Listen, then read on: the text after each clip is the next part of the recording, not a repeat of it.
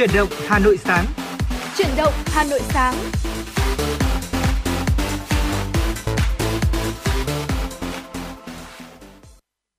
Trọng Khương và Võ Nam xin chào quý vị thính giả. Quý vị và các bạn đang đến với Chuyển động Hà Nội sáng, chương trình của Đài Phát thanh và Truyền hình Hà Nội được phát sóng trực tiếp trên tần số FM 96 MHz.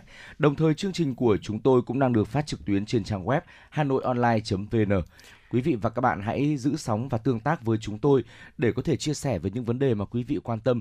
Đồng thời là cũng có thể gửi tặng cho bạn bè, người thân một món quà âm nhạc cùng với một lời nhắn nhủ yêu thương.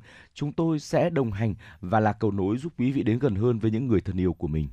Vâng ạ, Võ Nam mến chào buổi sáng quý vị thính giả. Hãy ghi nhớ số hotline của chúng tôi 024 3773 6688. Quý vị hãy tương tác cùng với chúng tôi. Trong 60 phút sắp tới của chương trình sẽ là những tin tức được cập nhật một cách nhanh chóng và chính xác nhất. Cùng với đó là những người lời nhắn gửi yêu thương, những à, giai điệu âm nhạc mà quý vị yêu cầu sẽ được chúng tôi phát tặng để gửi tới quý vị và các bạn. Hãy giữ sóng đồng hành cùng với chúng tôi trong 60 phút sắp tới quý vị nhé. Và thưa quý vị, ờ, trong 60 phút thì bên cạnh những tin tức thời sự cập nhật sẽ là những nội dung mà chúng tôi đã chuẩn bị để chia sẻ cùng với quý vị đó là khám phá Hà Nội và nhìn ra thế giới, những chuyên mục mà chúng tôi sẽ phát sóng gửi tặng đến cho quý vị trong chương trình ngày hôm nay. Còn ngay bây giờ mở đầu cho 60 phút đồng hành với quý vị trên tần số FM 96 MHz. Xin mời quý vị cùng dành thời gian lắng nghe một giai điệu âm nhạc đầu tiên chúng tôi lựa chọn gửi tặng đến cho quý vị ca khúc có tựa đề Gió mùa về, một sáng tác của nhạc sĩ Lê Minh Sơn qua phần thể hiện của giọng ca Trúc Nhân. Xin mời quý vị cùng lắng nghe. Música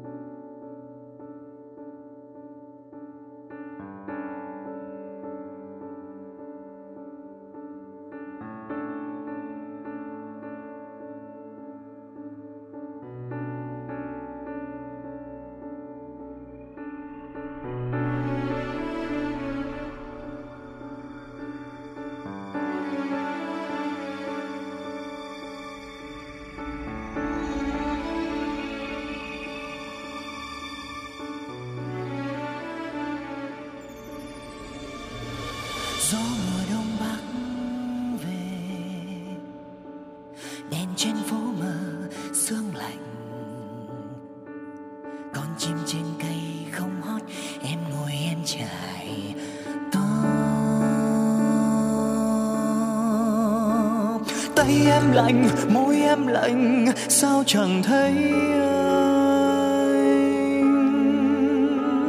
Bông hoa hồng, ai mang tặng, sao chẳng thấy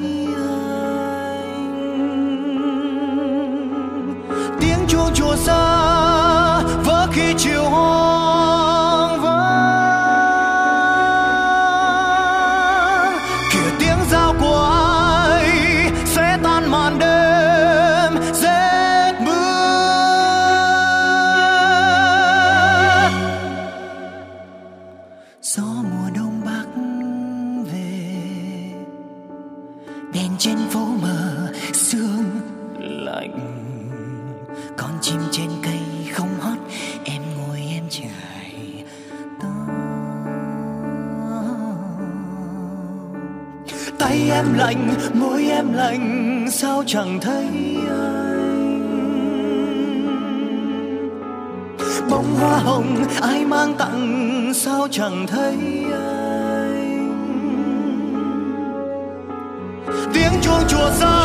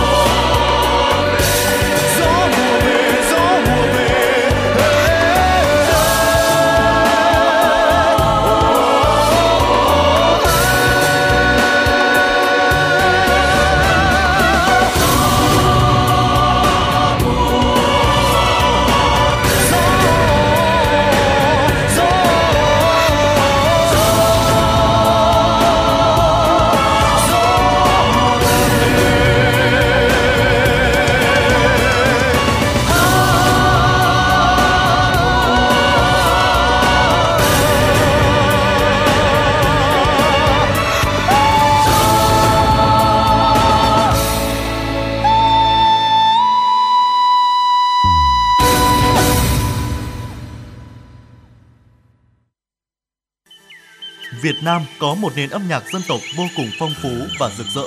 Không chỉ có giá trị nghệ thuật, âm nhạc dân tộc có sứ mệnh lớn lao khi phản ánh tâm tư, tình cảm, tâm hồn người Việt Nam và đồng hành cùng với đất nước trong những cuộc trường chinh lịch sử và sự nghiệp phát triển, hội nhập quốc tế. Đài Phát thanh Truyền hình Hà Nội xin giới thiệu đến quý thính giả thủ đô chương trình Âm sắc Việt Nam, giới thiệu một số loại hình âm nhạc dân gian truyền thống như dân ca các vùng miền, các làn điệu hát trèo, cải lương cũng như giới thiệu các loại nhạc cụ truyền thống để quý thính giả cùng thưởng thức cũng là một phần để giữ gìn những tinh hoa văn hóa của cha ông đã để lại cho chúng ta ngày nay. Chương trình Âm sắc Việt Nam được phát sóng hàng ngày trên tần số FM 96 MHz. Trân trọng kính mời quý thính giả cùng đón nghe.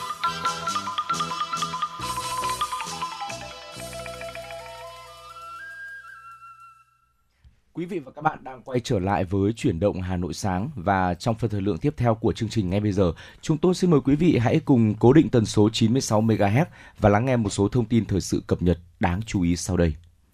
Thưa quý vị và các bạn, theo Tổng cục Thống kê, ngành nhựa hiện có gần 4.000 doanh nghiệp trên cả nước, trong đó 90% là doanh nghiệp nhỏ và vừa, tập trung chủ yếu tại khu vực phía Nam.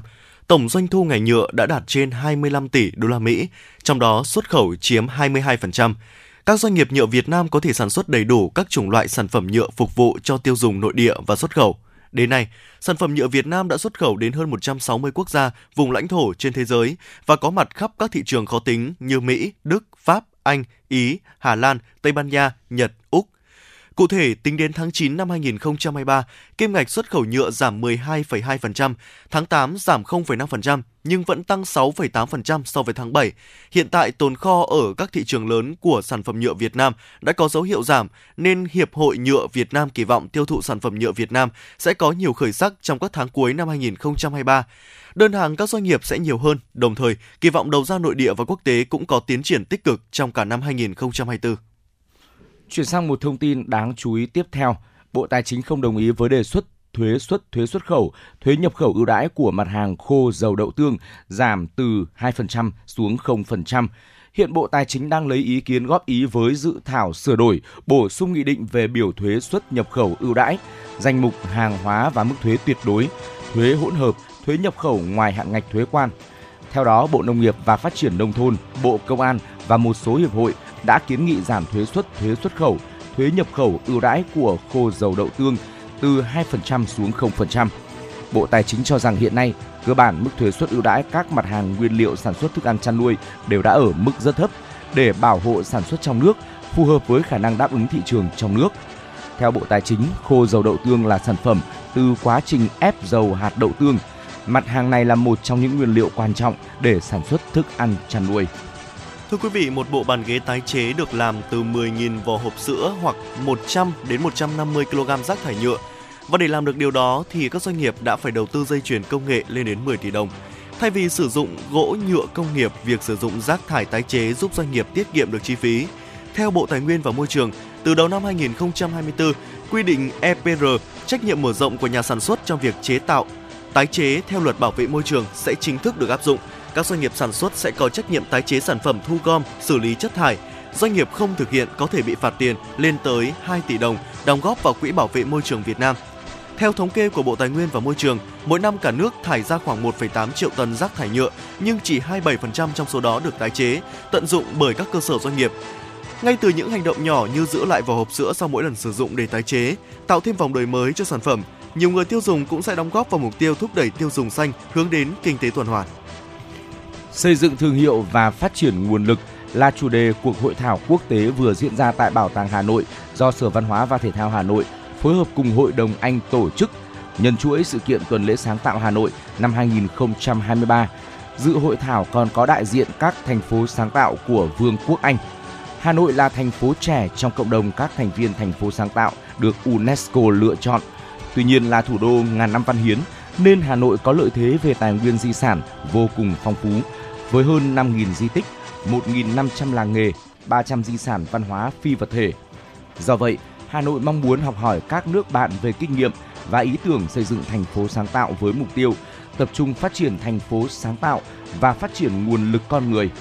Các đại biểu cùng nhau chia sẻ về chiến lược của thành phố sáng tạo âm nhạc Belfast, tuần lễ thiết kế di sản và bản sắc, cùng nhau thiết kế bản sắc thương hiệu thành phố phát triển cộng đồng sáng tạo địa phương, xây dựng chiến lược cho sáng tạo và phát triển văn hóa, cũng như làm thế nào khai thác tiềm năng văn hóa cho phát triển và quảng bá thương hiệu du lịch.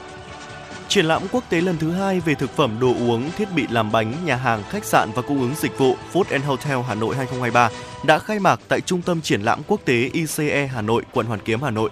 Food and Hotel Hà Nội 2023 có sự tham gia của 113 gian trưng bày đến từ 19 quốc gia và vùng lãnh thổ. Trong đó có sự góp mặt của 12 gian hàng quốc tế với diện tích triển lãm rộng lên đến 6.000 m2. Chương trình thu hút hơn 6.500 và khách hàng tham quan chuyên ngành.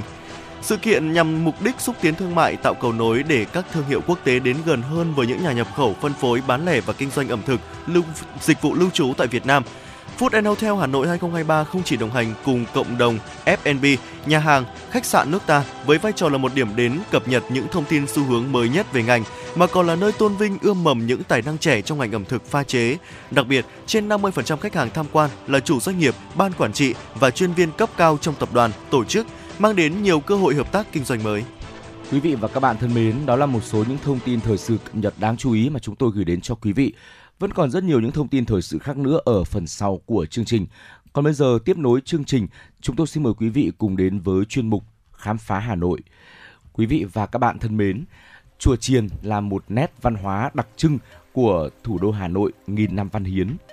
Du khách phương xa khi mà đến với Hà Nội, ngoài việc ờ, dành thời gian ghé thăm những di tích lịch sử, danh lam thắng cảnh, thưởng thức ẩm thực vô cùng đặc sắc, phong phú cũng như tận hưởng nếp sống đặc trưng của người dân nơi đây thì không thể không đi lễ chùa. Hà Nội thì ờ, có rất là nhiều những ngôi chùa lớn nhỏ khác nhau nằm trên địa bàn và trong số đó thì có 6 ngôi chùa có tên bắt đầu bằng chữ bà vô cùng nổi tiếng. Ngày hôm nay hãy cùng với chuyển động Hà Nội đi tìm hiểu về những ngôi chùa này nhé. Vâng ạ, cái tên đầu tiên chúng tôi muốn chia sẻ với quý vị đó chính là chùa Bà Đanh, nằm sâu trong ngõ 199 Thụy Khuê, chùa Lâm, chùa Châu Lâm ngày nay còn được biết đến với tên gọi là Bà Đanh. Chùa được đặt tên theo một người phụ nữ có công xây dựng chùa. Đến nay, tấm bia Bà Đanh tự vẫn còn được lưu giữ tại đây, là một trong những ngôi chùa có tiếng từ lâu của Hà Nội. Nhưng khi đến chùa Bà Đanh, bạn sẽ ngỡ ngàng khi bắt gặp khung cảnh vắng vẻ. Không chỉ vào những ngày thường mà cả hôm rằm mùng 1, lượng người đến đây hương khói ít hơn hẳn so với nhiều chùa tại Hà Nội, gợi nhắc đến câu ví vắng như chùa Bà Đanh. Một số người cho rằng câu ví đó ra đời trước đây do chùa được xây dựng để phục vụ nhu cầu hành đạo của người chăm, nên sau khi họ đến nhiều khu vực khác sinh sống và không lui tới lễ bái nữa, ngôi chùa trở nên hoang vắng. Tuy nhiên thì ngày nay, chính không gian tĩnh mịch của chùa Bà Đanh lại mang đến sự thư thái cho khách vãn cảnh và dâng hương hành lễ. Thưa quý vị, tiếp theo là chùa Bà Ngô. Cách chùa Bà Đanh chưa đến 5 km là chùa Ngọc Hồ, được biết đến với tên gọi Bà Ngô tọa lạc tại đường Nguyễn Khuyến, ít ai biết rằng ngôi chùa cổ nép mình trong phố phường này đã trải qua gần 900 năm lịch sử. Du khách đến đây sẽ được chiêm ngưỡng một kiến trúc tôn giáo đẹp và độc đáo. Ấn tượng đầu tiên là cổng tam quan với gác chuông hai tầng, tám mái là tám góc đào còng vút. Trên gác đặt um, trên gác hai đặt một quả chuông đồng treo ở giữa tam quan có dòng chữ Ngọc Hồ Tự Trung Bước qua cổng, du khách sẽ đặt chân đến khuôn viên chùa với cây xanh khắp trốn. Ẩn sau đó là Phật điện gồm tiền đường và hậu cung được xây dựng theo kiểu chữ đinh. Không chỉ có kiến trúc đẹp, chùa Bà Ngô còn lưu giữ được nhiều văn bia, câu đối và một khối lượng di vật rất lớn ở nhiều thể loại như long ngai, bài vị, các tế khí, được công nhận là di tích lịch sử văn hóa năm 1993 chùa Bà Ngô là một điểm du lịch tâm linh ở Hà Thành.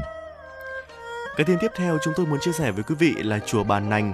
Vẫn ở trên trục đường Nguyễn Khuyến, du khách thả bộ thông dong khoảng trăm mét sẽ đến với chùa Bà Nành, có tên chữ là Tiên Phúc Tự. Có rất nhiều truyền thuyết xung quanh nguồn gốc tên gọi của chùa, nhưng câu chuyện về một bà lão không rõ tên bán nước chè, đậu nành cho các học trò trường quốc tử giám là được lưu truyền nhiều hơn cả. Với số tiền tích cóp được, bà xây nên một ngôi chùa và sau khi mất, chùa được đặt tên là Bà Nành. Và cũng như chùa Bà Đanh, Bà Ngô, chùa Bà Nành có diện tích khá khiêm tốn, thế nhưng vẫn giữ được cấu trúc quen thuộc của các ngôi chùa cổ ở phía Bắc. Ở ngoài là cổng tam quan, bên trong có bàn thờ Bà Nành ờ, đặt cạnh bàn thờ Phật, Đáng chú ý nhất là trong chùa chính là pho tượng bà Nành với khuôn mặt phúc hậu. Bàn thờ của bà được đặt trên một phiến đá hình chữ nhật màu xanh đen và ở phía trên có chạm chìm những vân mây tinh xảo. Thưa quý vị, ngôi chùa thứ tư có tên bà mà chúng tôi muốn chia sẻ đến với quý vị đó là ngôi chùa Bà Đá, được dựng trên nền tháp Báo Thiên nổi tiếng của kinh thành Thăng Long xưa. Chùa Bà Đá ngày nay là nơi đặt trụ sở của Thành hội Phật giáo Hà Nội. Nằm giữa khu phố phồn hoa bậc nhất Hà Thành, chùa Bà Đá tên chữ là Linh Quang Tự, lọt thỏm trong ngõ hẻm thông ra phố nhà thờ. Tuy nhiên thì du khách trong và ngoài nước khi đến đây đều ngỡ ngàng trước vẻ đẹp cổ kính, linh thiêng của chùa.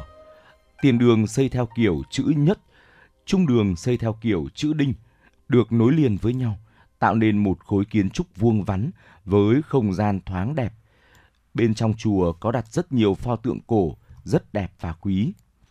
Kiến trúc độc đáo của ngôi chùa này chính là mái hiên thấp được đỡ bằng bốn chiếc cột đá có kích thước khiêm nhường, tương xứng.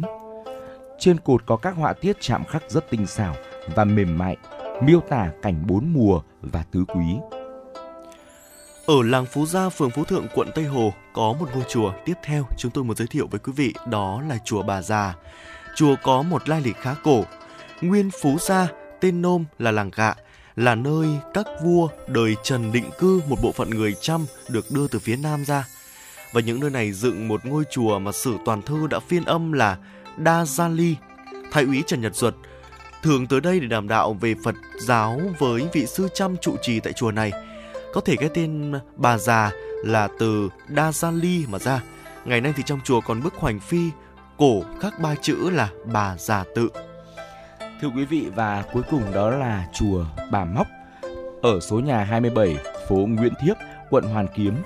Không rõ lai lịch của chùa, chùa cũng không còn cổ vật trừ tấm bia mang niên hiệu Cảnh Thịnh thứ tư năm 1796 do Nguyễn Cát Định làm đốc học ở Quốc Tử Giám soạn nói về việc tu sửa chùa. Như vậy chùa Bà Móc cũng đã có trước đó ít ra là trăm năm. Và thưa quý vị, đó là 6 ngôi chùa trên địa bàn thành phố Hà Nội với tên bắt đầu bằng chữ Bà và đều có lịch sử rất là lâu đời rồi, cũng đã trở thành những địa điểm uh, tham quan cho du khách um, là nơi mà những Phật tử đến hành hương cũng như là um, là những nơi mà thờ tự rất linh thiêng. Uh, hy vọng rằng những ngôi chùa này sẽ được uh, nhiều du khách biết đến hơn để có cơ hội đến chiêm bái. Còn bây giờ thì chúng tôi muốn mời quý vị cùng quay trở lại với không gian âm nhạc. Hãy cùng Trọng Khương và Võ Nam đến với ca khúc có tựa đề Mưa bay tháp cổ, một sáng tác của nhạc sĩ Trần Tiến qua phần thể hiện của giọng ca Tùng Dương.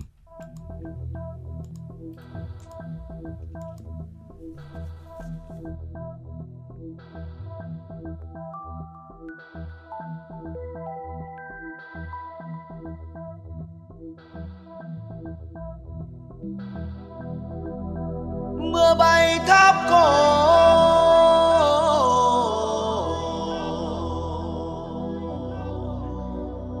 mưa bay trên đá.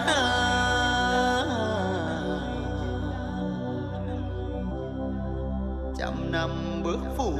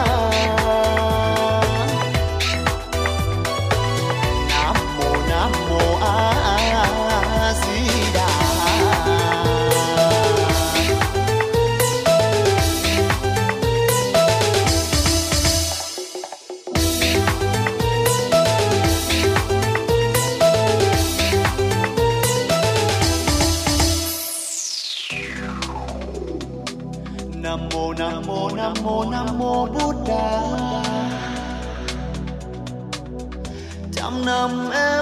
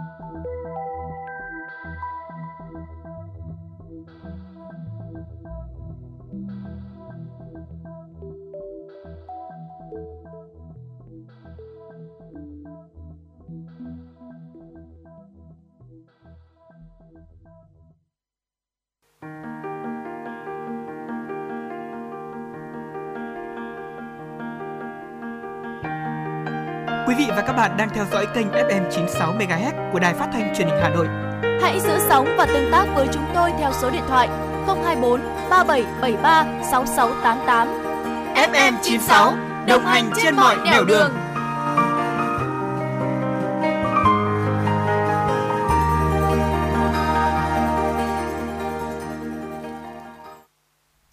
vị và các bạn đang quay trở lại với chuyển động Hà Nội sáng và thưa quý vị trong phần thời lượng tiếp theo của chương trình, xin mời quý vị dành thời gian lắng nghe một số những thông tin thời sự quốc tế cập nhật đáng chú ý sau đây. Thưa quý vị, một phái đoàn gồm các nhà ngoại giao hàng đầu của Tổ chức Hợp tác Hồi giáo và Liên đoàn các quốc gia Ả Rập đã tới Bắc Kinh để thảo luận về cuộc xung đột giữa Israel và Hamas. Đây là điểm dừng chân đầu tiên của các phái đoàn trên trong chuyến công du một số nước sau hội nghị thượng đỉnh hôm 11 tháng 11. Bộ Ngoại giao Nga thông báo rằng phái đoàn sẽ đến Moscow để hội đàm với nhà ngoại giao hàng đầu của Nga là ông Sergei Lavrov vào cuối ngày 21 tháng 11. Người phát ngôn Bộ Ngoại giao Trung Quốc Mao Ninh cho biết trong chuyến thăm, Trung Quốc trao đổi và phối hợp sâu sắc với phái đoàn chung gồm ngoại trưởng các nước Ả Rập và Hồi giáo nhằm thúc đẩy giảm leo thang của cuộc xung đột Israel-Hamas, bảo vệ thường dân và giải quyết công bằng vấn đề Palestine. Bộ trưởng Bộ Quốc phòng Đức Boris Pistorius đã tới Kiev vào sáng hôm qua trong một chuyến thăm không thông báo trước. Trong chuyến thăm, Bộ trưởng Pistorius tiến hành đàm phán với Tổng thống Ukraine Volodymyr Zelensky và Bộ trưởng Quốc phòng Ukraine Rustem Umerov. Trước đó một ngày, Bộ trưởng Bộ Quốc phòng Mỹ Lloyd Austin cũng đã tới Kiev để tái khẳng định cam kết của Washington trong việc tiếp tục hỗ trợ Ukraine. Ông Austin đã gặp lãnh đạo Ukraine để thảo luận về các chủ đề như hỗ trợ quân đội Ukraine và tăng cường hợp tác trước mùa đông năm nay. Đường dây liên lạc khẩn cấp với cảnh sát, dịch vụ cứu hỏa cũng như dịch vụ y tế tại một số vùng của Tây Ban Nha đã ngừng hoạt động vào sáng hôm qua, nhiều khả năng do trục trặc viễn thông trên diện rộng. Các dịch vụ khẩn cấp tại quần đảo Belarus, vùng Catalonia, thành phố Valencia, xứ Basque đều không thông báo xảy ra tình trạng Xin lỗi quý vị, đều thông báo xảy ra tình trạng gián đoạn nói trên. Tòa thị chính thành phố Victoria và chính quyền Alava cho biết đường dây liên lạc viễn thông của họ cũng không hoạt động. Người phát ngôn tập đoàn viễn thông Telefonica của Nhật Tây Ban Nha hiện vẫn chưa có phản hồi sau những thông tin trên. Nga đang chờ kết quả cuộc điều tra vụ phá hoại đường ống khí đốt dòng chảy phương Bắc trước khi đưa ra bất kỳ yêu cầu bồi thường nào. Đường ống dẫn khí đốt dòng chảy phương Bắc dưới biển Baltic đã bị hư hại trong các vụ nổ hồi tháng 9 năm 2022 và các cuộc điều tra vẫn chưa xác định được thủ phạm. Sau các vụ nổ lớn đó, các chuyên gia đã phát hiện 4 vị trí dò dỉ trên hai tuyến đường ống dòng chảy phương Bắc 1 và 2. Trong số này, hai vị trí nằm trong vùng đặc quyền kinh tế của Thụy Điển và hai vị trí nằm trong vùng đặc quyền kinh tế của Đan Mạch. Các nước phương Tây và Nga đã đổ lỗi lẫn nhau về các vụ nổ. Hội đồng Bảo an Liên Hợp Quốc từ chối tiến hành cuộc điều tra vụ nổ mà để chính phủ các nước Thụy Điển, Đan Mạch và Đức thực hiện. Dữ liệu chính thức hôm 20 tháng 11 cho thấy tổng sản phẩm quốc nội GDP của Thái Lan trong quý 3 đã tăng 1,5% so với cùng kỳ năm ngoái. Con số này thấp hơn nhiều so với kỳ vọng 2,4% của các nhà kinh tế và thấp hơn mức tăng trưởng 1,8% trong quý 2. Dữ liệu này đánh dấu quý thứ hai liên tiếp kinh tế Thái Lan có dấu hiệu giảm tốc. Ít nhất 37 người đã tử vong trong một vụ dẫm đạp xảy ra vào đêm 20 tháng 11 tại một sân vận động ở thủ đô Brazzaville của Cộng hòa Congo. Giới chức sở tại cho biết thảm kịch đã xảy ra tại sân vận động Onano trong thời gian diễn ra đợt tuyển quân, khiến nhiều người tử vong và bị thương. Nguyên nhân dẫn tới vụ dẫm đạp đang được cơ quan chức năng điều tra và làm rõ. Nhà chức trách Somalia cho biết lũ lụt nghiêm trọng ở nước này đã cướp đi sinh mạng của gần 50 người và khiến gần 700.000 người phải rời bỏ nhà cửa. Phát biểu tại cuộc họp báo ngày 20 tháng 11, Giám đốc cơ quan quản lý thảm họa Somalia Mohamud Mualim Abdullahi cho biết thiên tai khiến 50 người thiệt mạng và 687.200 người phải rời bỏ nhà cửa. Dự báo mưa sẽ diễn ra trong khoảng thời gian từ ngày 21 đến 24 tháng 11, kéo theo nguy cơ lũ lụt tiếp diễn, dẫn tới thương vong và thiệt hại. Quý vị và các bạn thân mến và tiếp nối chương trình, chúng, chúng tôi xin mời quý vị hãy cùng quay trở lại với không gian âm nhạc cùng lắng nghe ca khúc có tựa đề Giọt nắng bên thềm, một sáng tác của nhạc sĩ Thanh Tùng qua phần thể hiện của giọng ca Hồng Mơ.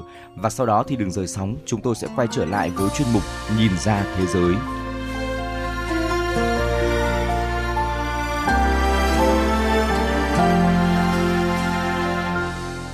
Hoa vẫn hồng trước sân nhà tôi, chim vẫn hót sau vườn nhà tôi. Giọt nắng bâng khuâng, giọt nắng rơi rơi bên thềm bài hát bâng khuâng, bài hát mang bao kỷ niệm những ngày đã qua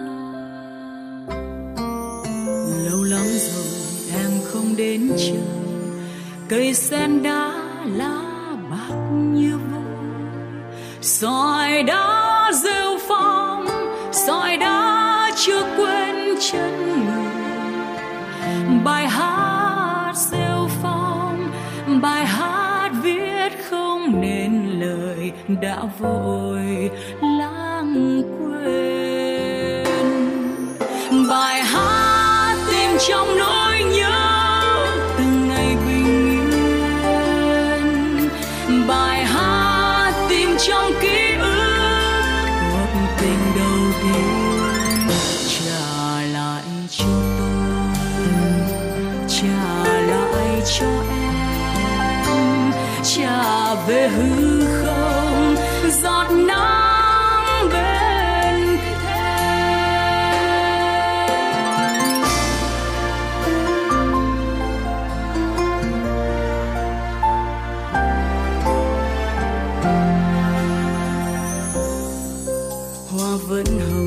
Trước sân nhà tôi chim vẫn hót sau vườn nhà tôi. Giọt nắng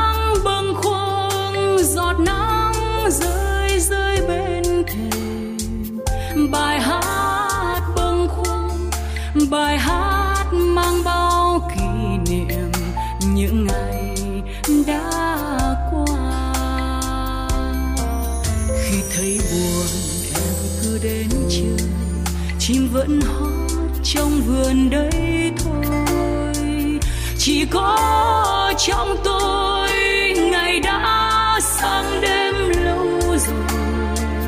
Bài hát cho em, giờ đã hát cho mọi người để rồi lãng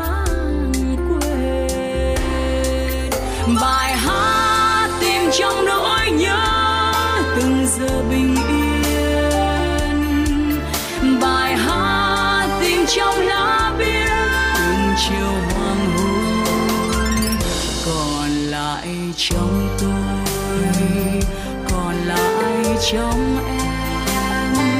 Chỉ là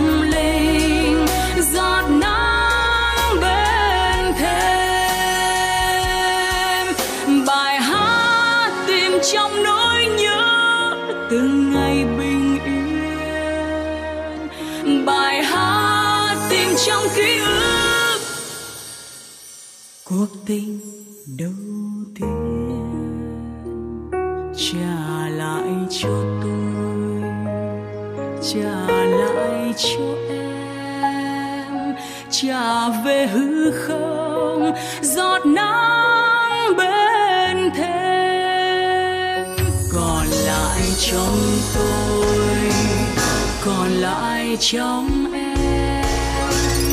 Chỉ là lung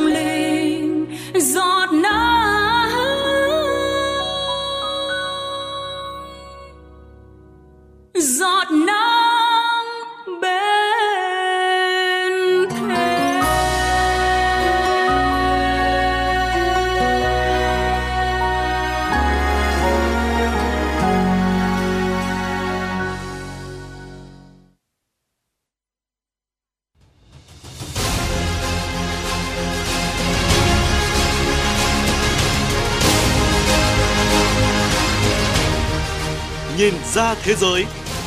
Nhìn ra thế giới.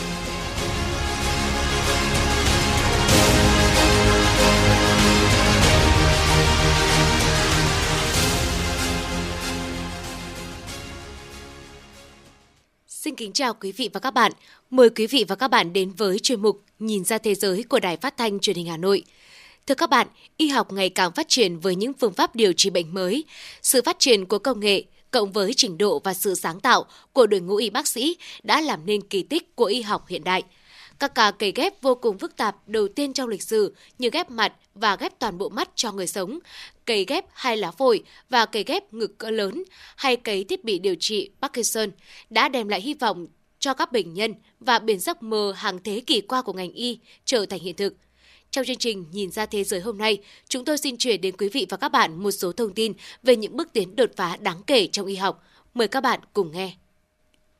Thưa quý vị và các bạn, trong những thập kỷ gần đây, lĩnh vực y học đã chứng kiến nhiều bước tiến đột phá đáng kể trong phẫu thuật.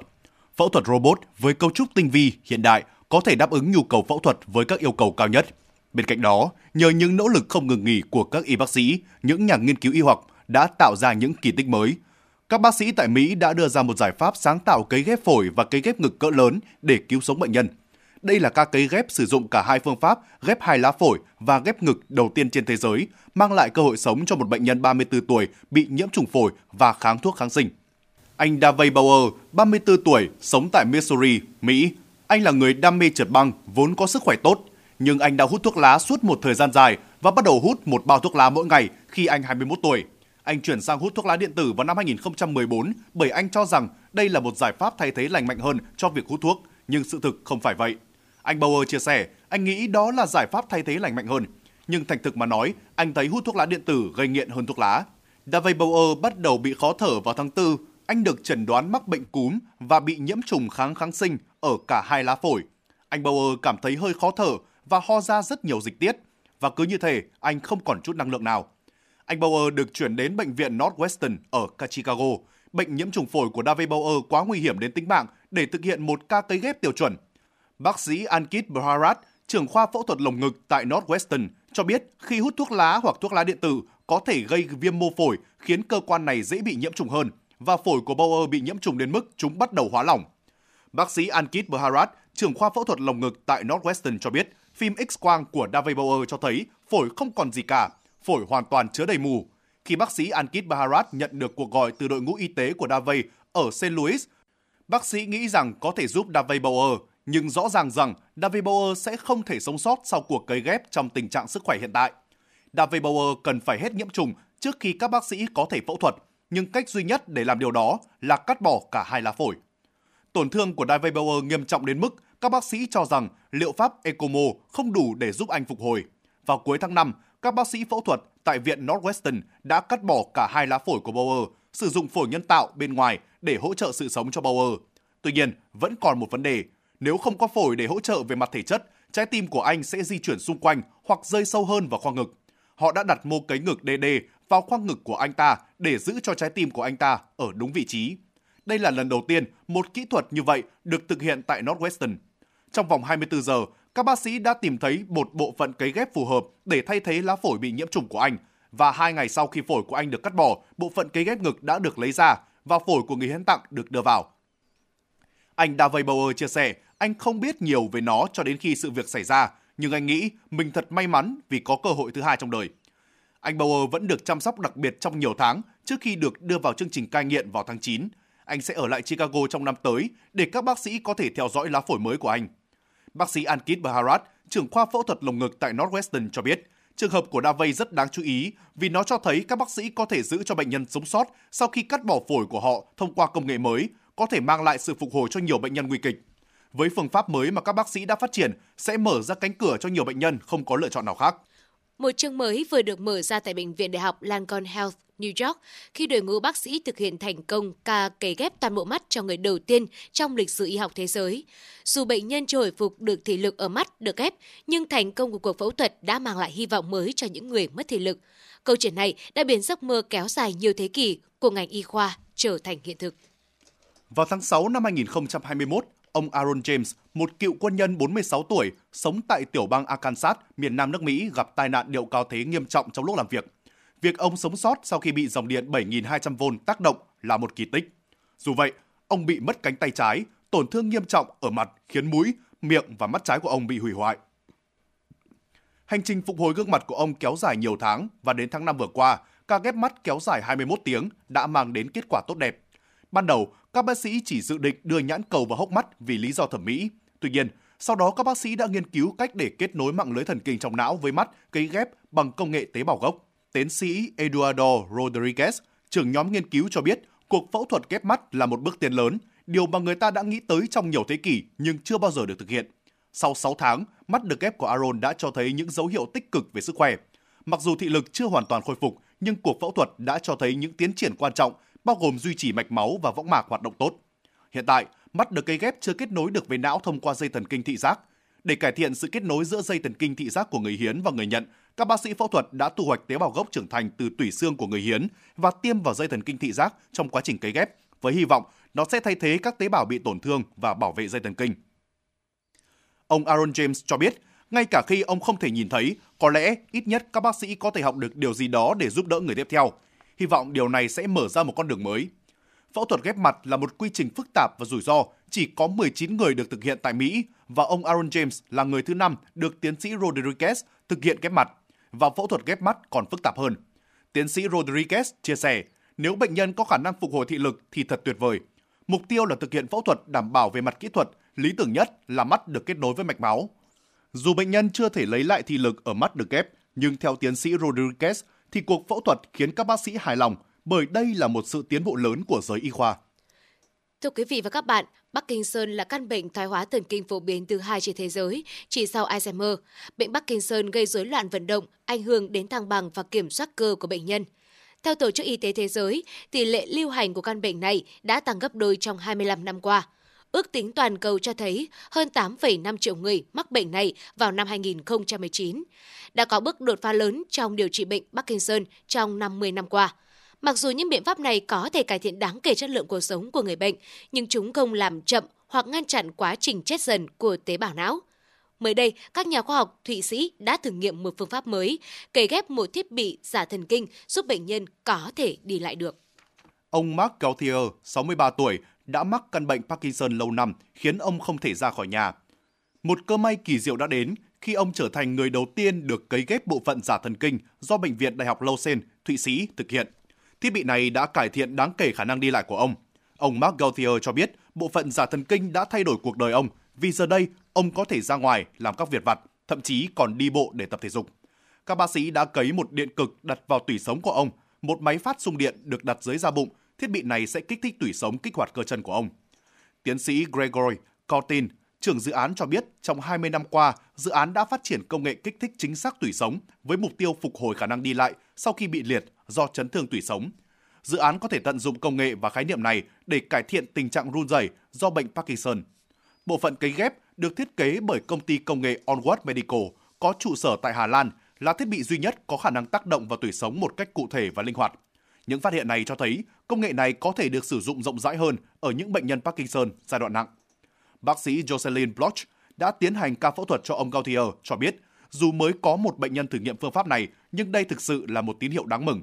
Bác sĩ Jocelyn Block cho biết, với liệu pháp này, nếu mọi người có thể tự tin hơn và có thể ra ngoài, tương tác xã hội tốt hơn, cũng như làm được nhiều việc hơn, thì đó là một điểm cộng to lớn trong hoạt động hàng ngày và chất lượng cuộc sống. Các nhà nghiên cứu có kế hoạch thực hiện các thử nghiệm lâm sàng trên 6 bệnh nhân mới vào năm tới. Ông Dave Marver, giám đốc điều hành của Onward Medical, công ty thiết kế bộ phận cấy ghép, cho biết mặc dù thiết bị này tương tự như máy khử dung tim cấy ghép và các thiết bị dùng để kiểm soát cơn đau, nhưng nó độc đáo ở khả năng nhắm mục tiêu vào tủy sống một cách cụ thể và linh hoạt. Công ty dự kiến sẽ thương mại hóa thiết bị này để sử dụng cho các bệnh nhân mắc các bệnh khác vào năm 2026, sau đó sẽ sử dụng cụ thể cho bệnh Parkinson. Vâng, bên cạnh các phương pháp điều trị bệnh thì liệu pháp xoa dịu tinh thần bệnh nhân đóng vai trò vô cùng quan trọng để bệnh nhân có đủ sức mạnh tinh thần vượt qua mọi đau đớn và sẵn sàng bước tiếp trong chặng đường khó khăn phía trước. Với ý nghĩa đó, mới đây, một nhóm nghệ sĩ Mỹ đã thực hiện chuyến lưu diễn tại các bệnh viện ở Trung Quốc với mong muốn đem lại nụ cười cho các bệnh nhân. Dàn giao hưởng Philadelphia đã trình diễn những bản nhạc cổ điển sâu lắng trước hàng trăm bệnh nhân, người nhà và nhân viên y tế tại Bệnh viện Liên minh Bắc Kinh. Nhóm lưu diễn gồm 14 thành viên đã chiếm được cảm tình của những người nghe nhạc. Họ hy vọng chuyến thăm mang tính bước ngoặt của họ sẽ giúp gắn kết mọi người thông qua tình yêu và niềm đam mê chung dành cho âm nhạc. Đây là lần thứ hai David Booth, 73 tuổi, trở lại với tư cách một nghệ sĩ. Nghệ sĩ David Booth, người Mỹ, cho rằng âm nhạc mang một sức mạnh tuyệt vời và mọi người đều phản ứng tích cực với nó. Nó chạm đến trái tim của mọi người và trái tim của mọi người đều giống nhau. Một đồng nghiệp của ông David Booth là ông Philip Case cũng đã mang âm nhạc đến với các khán giả rất đặc biệt tại khoa nhi của bệnh viện. Màn trình diễn của ông đã thu hút được nhiều người hâm mộ. Nghệ sĩ Philip Case chia sẻ, âm nhạc là cách thể hiện tốt nhất sự quan tâm và chia sẻ đến người khác. Âm nhạc không giải quyết được mọi thứ, nhưng nó khiến một số người mỉm cười. Và các buổi biểu diễn đã mang lại giây phút thoải mái cho các bệnh nhân trẻ và gia đình của họ. Chị Lưu, mẹ của một bệnh nhi, xúc động chia sẻ, các bản nhạc thật hay. Chúng tôi đánh giá cao vì ông ấy đã đi khắp Trung Quốc để biểu diễn và giúp bọn trẻ cảm thấy dễ chịu hơn. Đây là một kỷ niệm tuyệt vời đối với các em nhỏ trong bệnh viện. Kể từ năm 1973, giàn nhạc đã thực hiện 12 chuyến lưu diễn khắp Trung Quốc, lần cuối cùng là vào năm 2019 trước đại dịch. Những đột phá về công nghệ như y học từ xa, trí tuệ nhân tạo, vật thể kết nối, liệu pháp sinh học, gen, vật liệu sinh học và thậm chí cả robot đánh dấu một bước ngoặt thực sự cho thực hành y tế. Và tiến bộ có thể tăng tốc hơn nữa trong những năm tới, mở đường cho những phương pháp mới giúp ngăn ngừa, chẩn đoán và điều trị bệnh tốt hơn. Đến đây, mục nhìn ra thế giới của Đài Phát thanh và Truyền hình Hà Nội xin được khép lại. Cảm ơn quý vị và các bạn đã đồng hành cùng chúng tôi. Xin chào và hẹn gặp lại ở những chương trình sau.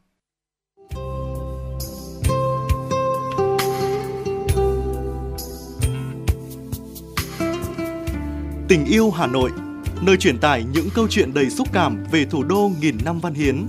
Từ những con phố cổ kính đến những công trình kiến trúc hiện đại. Tình yêu Hà Nội sẽ đưa bạn đến với những góc nhìn đẹp nhất của thành phố. Tình yêu Hà Nội, nơi mang đến câu chuyện về những người dân Hà Nội và những người tuy không sinh ra ở Hà Nội nhưng cùng chung tình yêu và niềm tự hào về thành phố của mình. Tình yêu Hà Nội, nơi phản ánh về những hoạt động văn hóa, giải trí đa dạng diễn ra tại thủ đô. Tình yêu Hà Nội, nơi ẩm thực độc đáo, đặc trưng của Hà Nội được giới thiệu. Hãy cùng yêu và đón nghe tình yêu Hà Nội trên sóng phát thanh của Đài Phát thanh Truyền hình Hà Nội để cảm nhận về một Hà Nội nhộn nhịp, cổ kính và sâu lắng.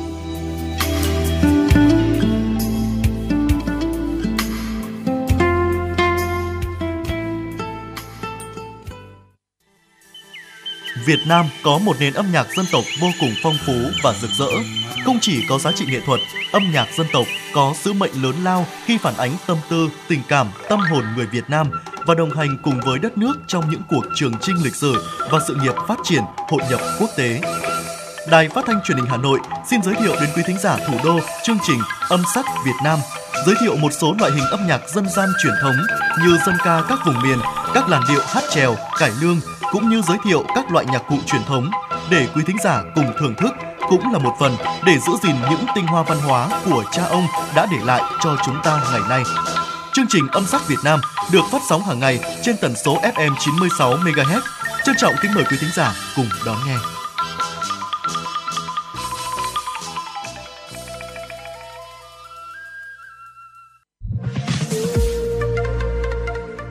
Podcast Đài Hà Nội, Hà Nội tin mỗi chiều những dòng tin tức nóng hổi đang được dư luận quan tâm sẽ được bình luận dưới góc nhìn của nữ biên tập viên xinh đẹp Khánh Hà cùng với sự đồng hành cùng các chuyên gia và cố vấn. Bánh trưng, bánh giò, trưng gai. Podcast Đài Hà Nội, tiếng nói từ Hà Nội. Phát hành lúc 18 giờ hàng ngày trên 5 nền tảng app Hà Nội On, web Hà Nội Online.vn, Apple Podcast, Spotify, Google Podcast. Mời quý vị và các bạn đón nghe. Podcast Đài Hà Nội, Hà Nội tin mỗi chiều.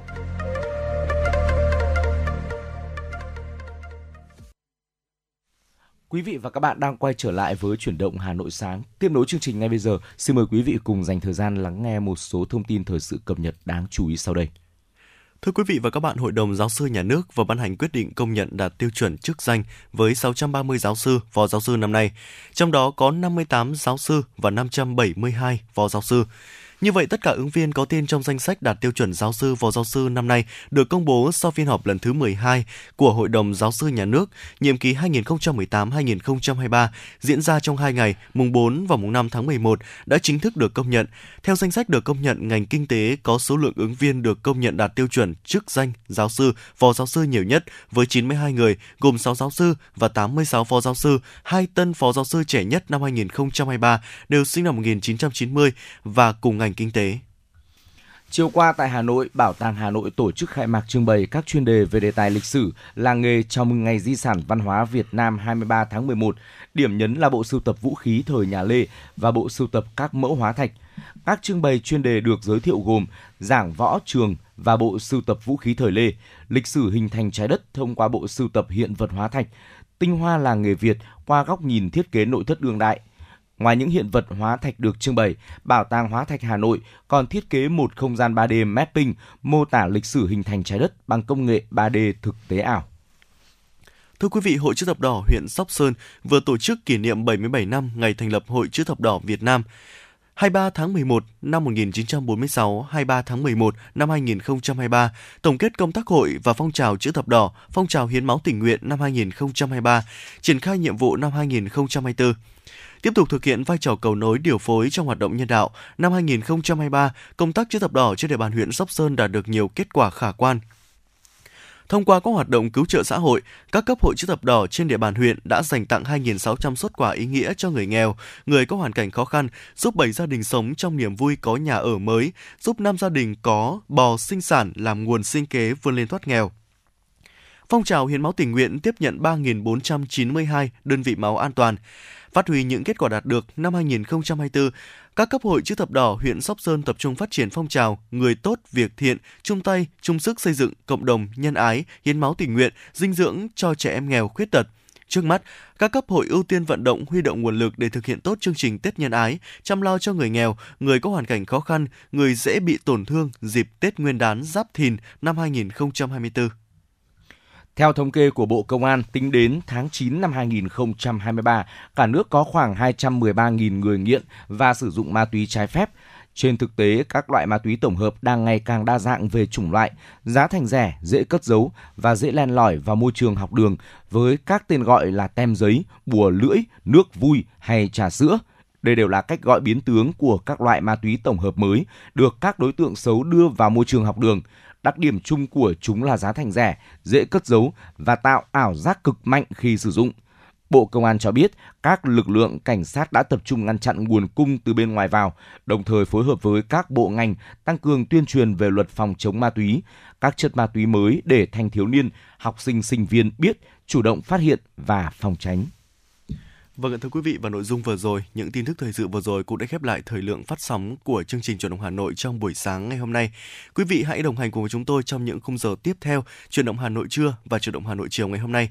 Ekip thực hiện chương trình chỉ đạo nội dung Nguyễn Kim Khiêm, chỉ đạo sản xuất Lê Thị Ánh Mai, chịu trách nhiệm tổ chức sản xuất Lê Xuân Luyến, chịu trách nhiệm kỹ thuật Phạm Lê Minh, biên tập Trà My Minh Thơm, phát thanh viên Trọng Khương Võ Nam, kỹ thuật viên Bảo Tuấn phối hợp thực hiện. Và những phút cuối của chương trình sẽ được gửi tặng tới quý vị những giai điệu âm nhạc. Xin mời quý vị cùng lắng nghe ca khúc có tựa đề Hà Nội đêm trở gió, một sáng tác của nhạc sĩ Trọng Đài qua phần thể hiện của giọng ca Quang Lý. Xin kính chào tạm biệt và hẹn gặp lại. Xanh màu áo học trò. Những con đường thân quen còn đó, tiếng giao vang đâu đây sao đồng trời đêm. Hồng hà ơi, buồm ai khe khẽ thuyền về. Cành mẹ thì thầm, gục đầu vào di vắng tiếng ve kêu dâm gian suốt đêm hè. Dòng dân ca sao gửi nhắc hồ gươm hà nội ơi, xanh xanh liễu dù mặt hồ gươm. Cô đơn sâu dùng ngoài ngõ vắng.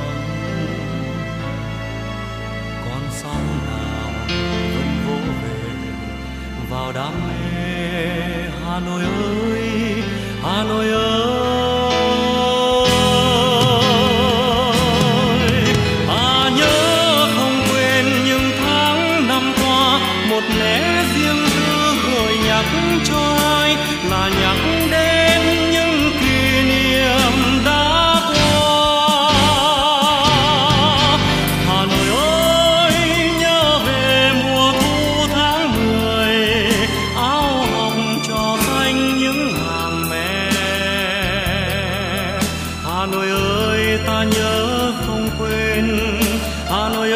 Trong trái